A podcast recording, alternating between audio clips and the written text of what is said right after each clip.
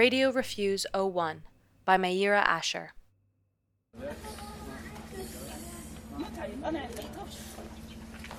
Stand up! Height! مهند مهند خافش يا مهند خافش يا مهند Yeah, sick. You're sick? Yeah, That's the food. the food and uh,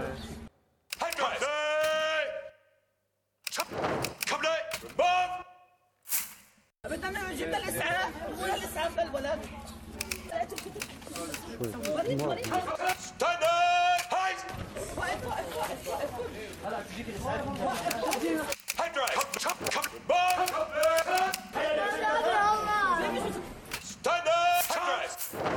دخلنا عمران أنا قبل أنا باب خاف يا شيخ مهند خاف ستاند اب يريد بجاريدي هاي درايس قبل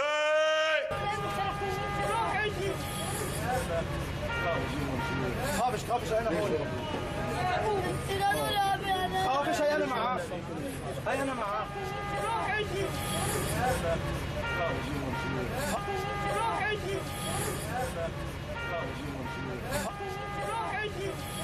My name is Noam, 20 years old. I'm currently living in Jaffa, originally from Nahariya, the northmost city in Israel.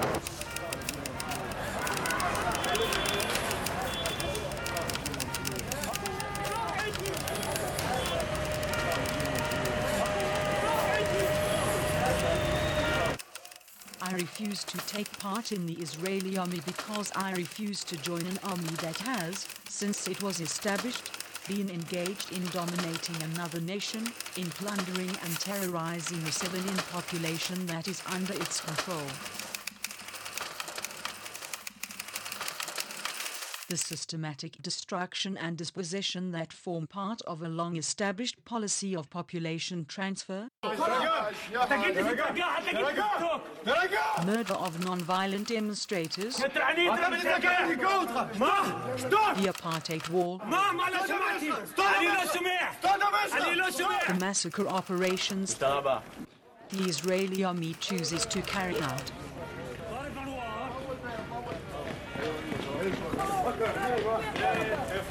And the rest of the daily violations of the human rights of the Palestinians have led and continue to lead to a long, indefinite, and preventable cycle of bloodshed.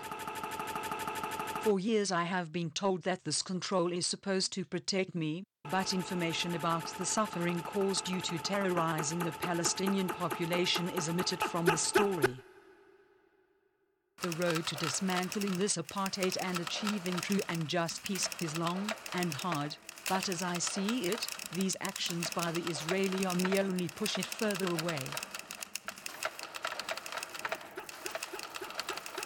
Over this past decade, the Palestinian people have been increasingly choosing the path of non-violent resistance, and I choose to join this path and to turn to a popular, non-violent struggle in Palestine. This, rather than to serve in the Israeli army and continue the violence.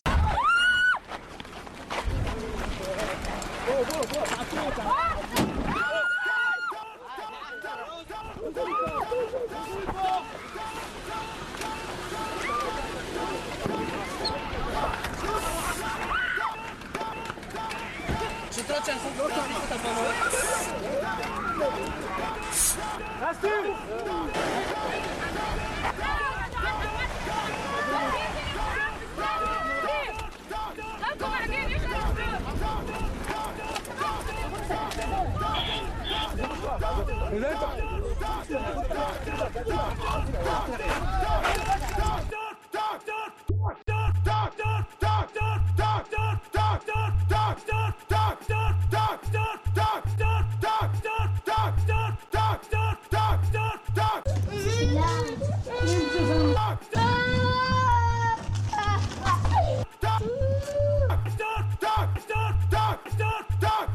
What are they? Hadi ya. 这这。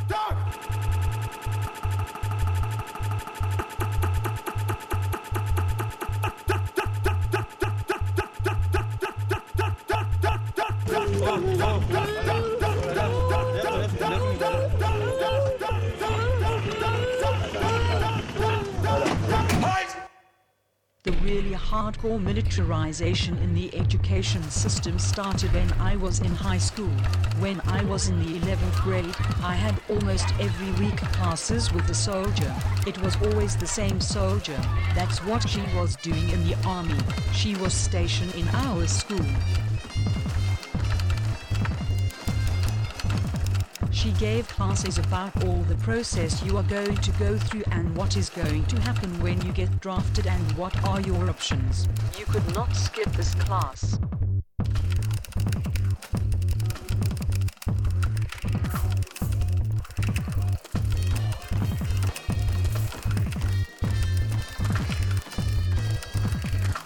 There were a lot of tours to see military camps and military bases. In our last yearly trip to Eilat, in the desert, something you looked forward to for 12 years, the first three days were fun and seeing places, and the last day was the going to a military base for training officers. Our school came to us and said, Look, you are doing all fun and stuff, but in a few months you're going to be soldiers. We want to see you at the top. We want to see you as officers.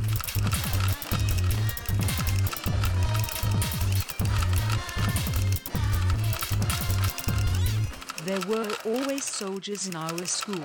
One time on a Friday morning, there were so many soldiers around the school, I wasn't really sure what is going on. We were divided into small groups, and each group got five soldiers. All of them came with their uniforms and guns, and they basically entered the classes. We had to sit and listen for two hours to what they are doing and why we should really want to do the same thing that they are doing. It was all over, not just the soldiers but the teachers were always talking about it, trying to push you to doing the best as you can. I remember this one time, one of the teachers came to us and she said, The problem in our school is that a lot of you are going to the army, but most of you will not go out and be officers, so we're trying to push you into doing the important stuff. It doesn't matter if you're going, but you have to be the best as you can. She was really all over you. You could not really come up and say no, I'm not going to go because they just wouldn't accept that. My teacher knew I'm not going to the army. I still had to attend and I couldn't just come and say, I'm not going, I don't think I should hear this stuff. It was a very stressful position.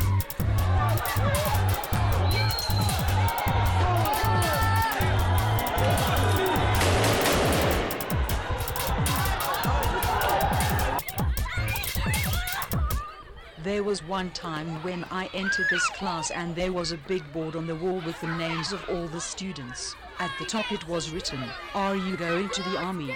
And you could basically say yes or no.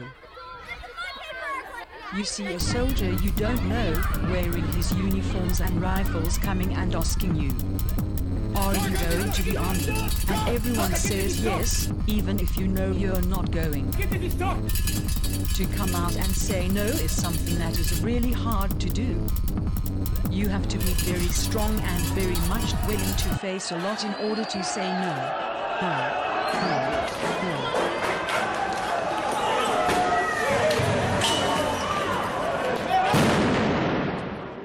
Coming out and saying, I'm not going to be a combat soldier.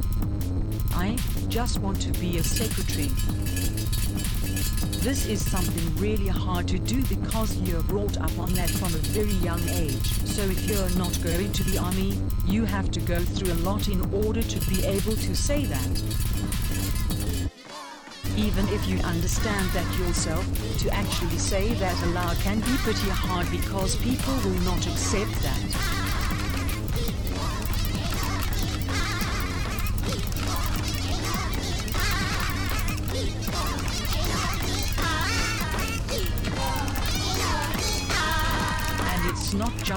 Schools, it's everywhere.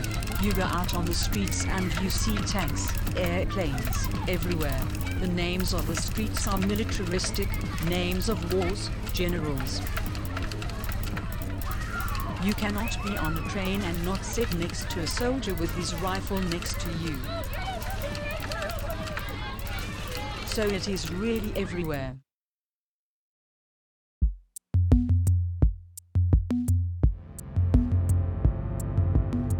Radio Refuse 01 was produced by Mayura Asher with words from Noam Gur. The work contains audio from video recordings shot by Issa Amro and the Hebron Human Rights Press from occupied Hebron. A prepared, computer manipulated typewriter is used here, part of a performance with Guy Harries, and the beat comes from a collaboration with Floyd Crouchy. The piece was mixed by Paul Kendall. Mayura writes This piece addresses the many youths who encounter compulsory military service in Israel. What alternatives to forced conscription are presented to these children? Schools which allow access to the Israeli military propaganda merchants rarely, if ever, allow alternative voices to reach the children. In this first episode, Noam Gur recently refused to serve in the Israeli army. She is a conscientious objector. She had three trials and was jailed twice for a total of 30 days in military prison. The usual procedure is to be repeatedly ordered to enlist and repeatedly sent to prison before one is ironically released on medical grounds. In this first part of the work, Noam reads her imprisonment statement, followed by her description of the militarist presence and activity in her high school. Sound artist and musician Mayura Asher's work has been released on Crammed, Sub Rosa, and Auditorium. She studied tabla and dhrupad in Varanasi, India, and traditional drumming, voice, and dance of the Ga, Ewe, and Dagomba people of Ghana, both of which she later taught and performed. She holds a BFA in percussion from California Institute of the Arts and completed her master's in sonology at the Royal Conservatory in The Hague. She's also the co founder of the Body Lab Art Foundation and the curator presenter of Radio Art 106. Mayura, thank you so much for sharing this piece with our listeners. This week, Michelle is in Australia cooking up an audio storm. This past week, she presented a talk about nonlinear storytelling at Audiocraft Festival. We also launched the first of a new Constellations live event series called Audio Playground. This week's fortnightly frequency is from Michelle, from Down Under. It's Michelle. I'm in Melbourne right now, and I'm at Mess, which is a huge synthesizer place in Melbourne. It's pretty fantastic. I'm currently playing a Buchla music easel, and I'm going to give you a little taste. It's just playing out of my headphones, but here you go.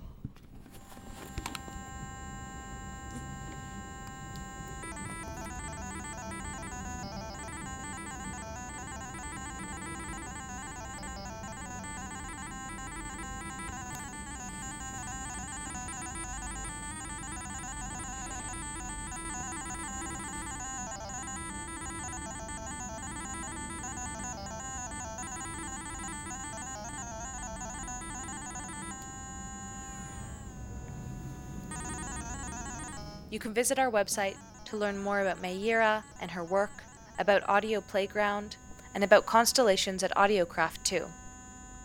That's a wrap. More from all of us in two weeks. Until then, stay starry eared, friends.